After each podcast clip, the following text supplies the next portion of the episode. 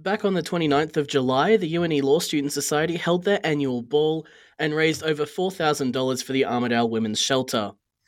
The Law Student Society was also presented with the Spirit of Leadership Award by the Australian Law Students Association, and in addition to that incredible feat, Law Student Society committee members Lara Glasson and Amy Danek both took home awards. Today I'm talking to Amy, who won the Australian Law Students Association Outstanding Advocate of the Year award. She also founded the UNE Law Mums Group, which provides social support for mums studying law. So thanks for chatting with me today, Amy, and a massive congratulations. That's an incredible feat. Thank you. So, what does being the Outstanding Advocate of the Year mean to you? So, I started out as a social justice and equity officer within the LSS, and Lara hands us all this document to get us thinking about what it is we want to accomplish during the, our respective terms within that role um, I had this idea of bridging a knowledge gap between uni and real practice and providing motivation for UNE law students by writing articles on certain social justice like issues and interviewing lawyers about various projects they are working on that um, change the current landscape of the practice that is law that we know. Um, so it means to me, like to me personally, it just means that connection between our law students or law students in this position and um, people practicing live. I think we have a huge gap in between uni and live practice. So, this social justice role within the LSS um, has enabled me to bridge that gap basically and um, communicate some of those issues that we tend to assume as students that we don't know because of that gap and communicate those issues back to our students. So um, I feel like I've done that within my role, and it's been a lot of fun. Yeah, I'm glad to hear that.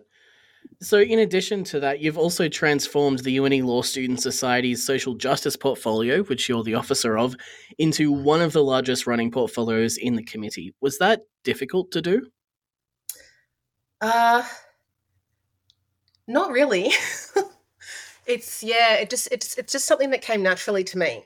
Um, so I had just brainstormed all these ideas of things I can do and basically jumped on LinkedIn and chatted to any legal professional who would chat to me about the many projects they're working on.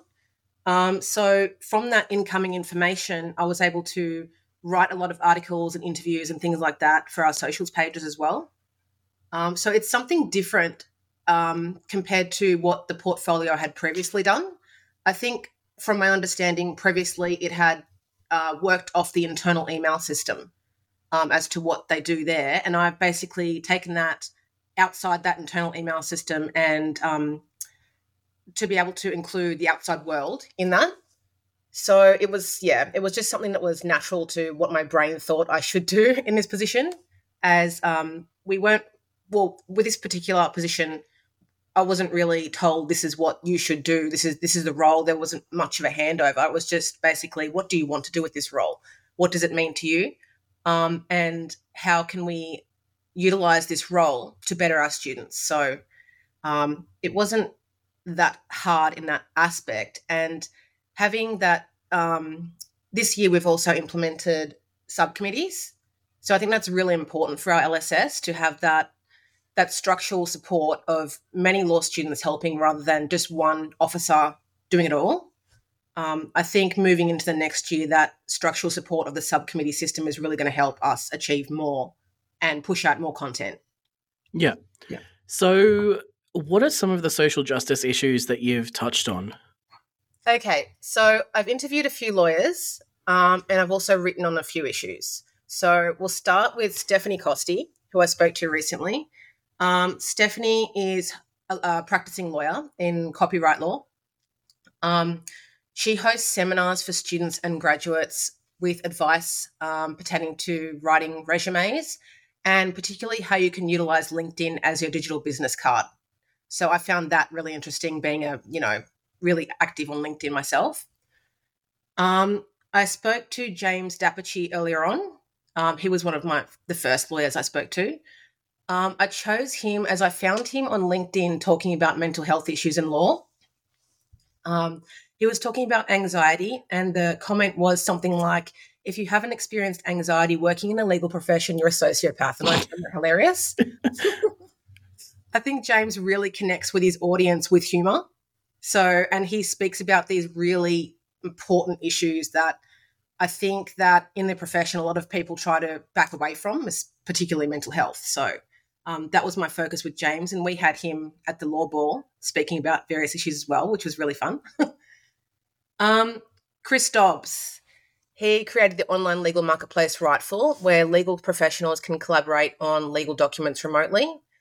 Um, so this interested me not only because the ability to work from home changes that 70 hours a week in office type um, and forget your family type vibe we have going in law. Um, it also has great potential to pull diverse groups into law, such as mums like myself, who have that at home caring responsibility. And I think, particularly as uni students, we're not told that we really need that industry experience while studying. Because once you finish, once you graduate and you're in the job market competing with other graduates, um, that's really going to put you at a disadvantage if you don't have any legal experience whatsoever. So it's been really fun and a privilege working with Chris. And for me as a mum, that means that I do have some legal experience, you know, in my battle zone to be able to compete with when I'm done. Um, yep. So I wrote an interview with him. Um, then we have Desley Dunn. Um, Desley spoke to me on her experience as a lawyer with ADHD, also with her experience at university on types of supports that can be implemented for students and employees in the work arena, and why it's important to be inclusive in terms of supporting neurodivergence in law. The filter down effect, especially in that more diversity at the top of our system, as in the bench, means more fair decisions pertaining to our wide and diverse community rather than your average middle class white male kind of type decisions we had going in the past. Um, so that was really one of my key my my baby articles. I really loved writing those two ones about ADHD. I've also written for the ALSA 2023 Mental Health and Wellbeing publication, based um, particularly on imposter syndrome, and one's inner critic and how you can tame it. Um, although I'm still working on that myself. So aren't we all? every day. Um, yeah. And as you said, I also created the UNE Law Mums Facebook group. Uh, we now have around 200 law students, and that includes alumni and some students who are also studying at other universities now as well. That's basically a support group to support mums who are juggling studies and supporting their tiny humans.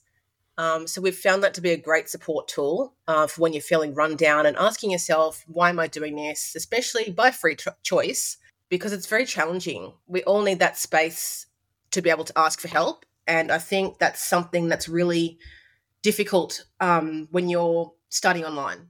You don't yeah. have that in person interaction as in person universities do.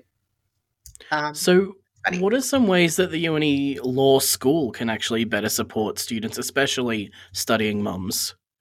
Is that something that the society and you guys want to look at and discuss? I think we uh, the the last year's society attempted to well they have um, implemented a Moodle page mm-hmm. For thread like discussions, but I feel like students won't really discuss issues like this over there because I'm not sure why. Maybe it's the, the academic integrity thing. Who knows?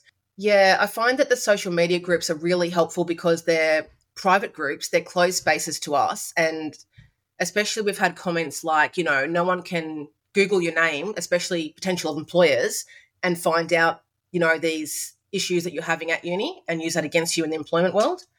So I think what UNE does really well is their um, their one-on-one system, how you can call their counselling service. That's great, but that doesn't really implement a group type structure of support. And I think the only way to really bridge that gap is by utilizing social groups. I think that UNE could start Facebook groups and things like that that are run by UNE. And somehow, because I know we've had issues in the past with academic integrity and things like that being discussed, and our other group, which is um, run by a law student as well, has about 500 people in it. So it is a full time job for the admins to make sure everything's, you know, running well within these groups and things rules aren't being breached. Um, so I think UNE could pretty much implement that, and I'm not sure if it's possible, but to pull those rules from UNE across to social groups, mm. I think that would really bridge that gap and um, make such a difference. So you're in your final year of um, of law here at UNE. Do you know what's next for you? the answer is always evolving, depending yeah. on new new units I've done and the knowledge that comes from those units and whatever work I'm involved in at the time. Um, so I started my degree out wanting to end up in medical negligence and employment. My favorite units so far have been emergency powers law and social media law. Um, I'm currently working on corporate type law documents within the rightful system. I haven't actually done corporate law yet, so it's been that's been fun. it's a whole new world that I didn't expect this particular area of law um, because it employs a lot of creative writing mm. um, as well, pertaining to the tone that you have to write in to suit ex client's needs. Um, I'm kind of obsessed with AI and tech, the tech side of law, um, how that's implemented into databases, and the potential from from a social justice perspective that AI has to change the legal system um, with offering more efficient ways of accessing justice and new areas of law that it opens up as well. Recently, on this ALSA week, one of our LSS crew told me I should be a barrister because I'm good at marketing that side of myself on socials. So that was also something I hadn't considered. Um, I started out this degree with a certain level of social anxiety and particularly not wanting to put myself in the position of the spotlight because I am a first gen lawyer in my family. Mm-hmm.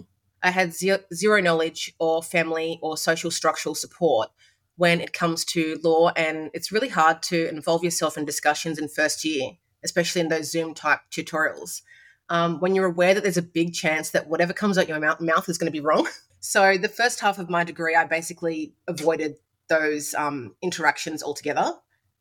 So um, yeah, it's it's my career aspirations are forever evolving, but at the moment, I'm really enjoying working on this remote platform with Chris and working over there because I feel like that's supported a lot of our mums um, really well. Um, we've got a few of our mums over there doing paralegal work, um, and they wouldn't have had this experience but for this platform. So that's really important to me at the moment. Yeah, for sure. Do you foresee that you'll still be involved with ALSA and maybe other law student societies? Um, a lot of us are planning on staying in the LSS. This year, I was actually really thrilled and excited to get a personal message from Annabelle, who is the ex president of ALSA, um, who asked me that I really should nominate for ALSA this year. Um, I thought about it, and the reason I didn't is because I plan to stay within the LSS and within an executive role, and I can't do both. Like I can't yeah. possibly do both and um, work over on the Rightful platform and my uni degree and homeschool my three children, which is what I'm currently doing. Yeah, um, that's intense. Yeah. I was able to chat to a lot of the committee members at ALSA and I find them very inspiring. Um, so it might be something in the coming years, or, I, I, really don't have that much time left, so I'm not sure about ALSA. Uh, but I plan to stay within the LSS because I feel like we've really built something this year. We've built something huge, and we have the potential to keep um, building that and snowballing our small club. Um, what I found within the ALSA conference was a lot of the law student societies are rather big. Like they had some which were had about 200 members working. We have a mere 22, and I'm pretty sure that includes our subcommittee members. Final question What advice do you have for first year law students or anyone thinking about studying law? I would highly advise getting involved in the social groups on Facebook only because I find that that social support and just knowing that other people are struggling with the same imposter syndrome, anxiety like issues that you are. Like everyone deals with this. It's not a you thing. I think when you feel like you're alone, it's really isolating and it's it's just it's hard. It makes it harder than it has to be. Um, I really advise anyone wanting to to get involved within the LSS because I feel like um, this year that is what has really developed me personally and professionally as I've been able to chat to lawyers in the industry. I've made some really good friends. Um, and that being able to bridge that gap between uni and real practice is really helpful for law students.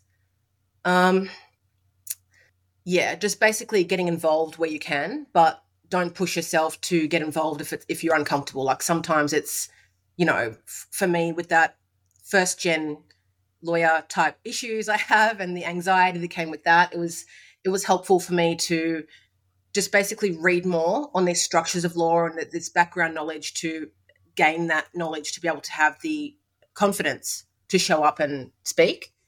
Um, yeah.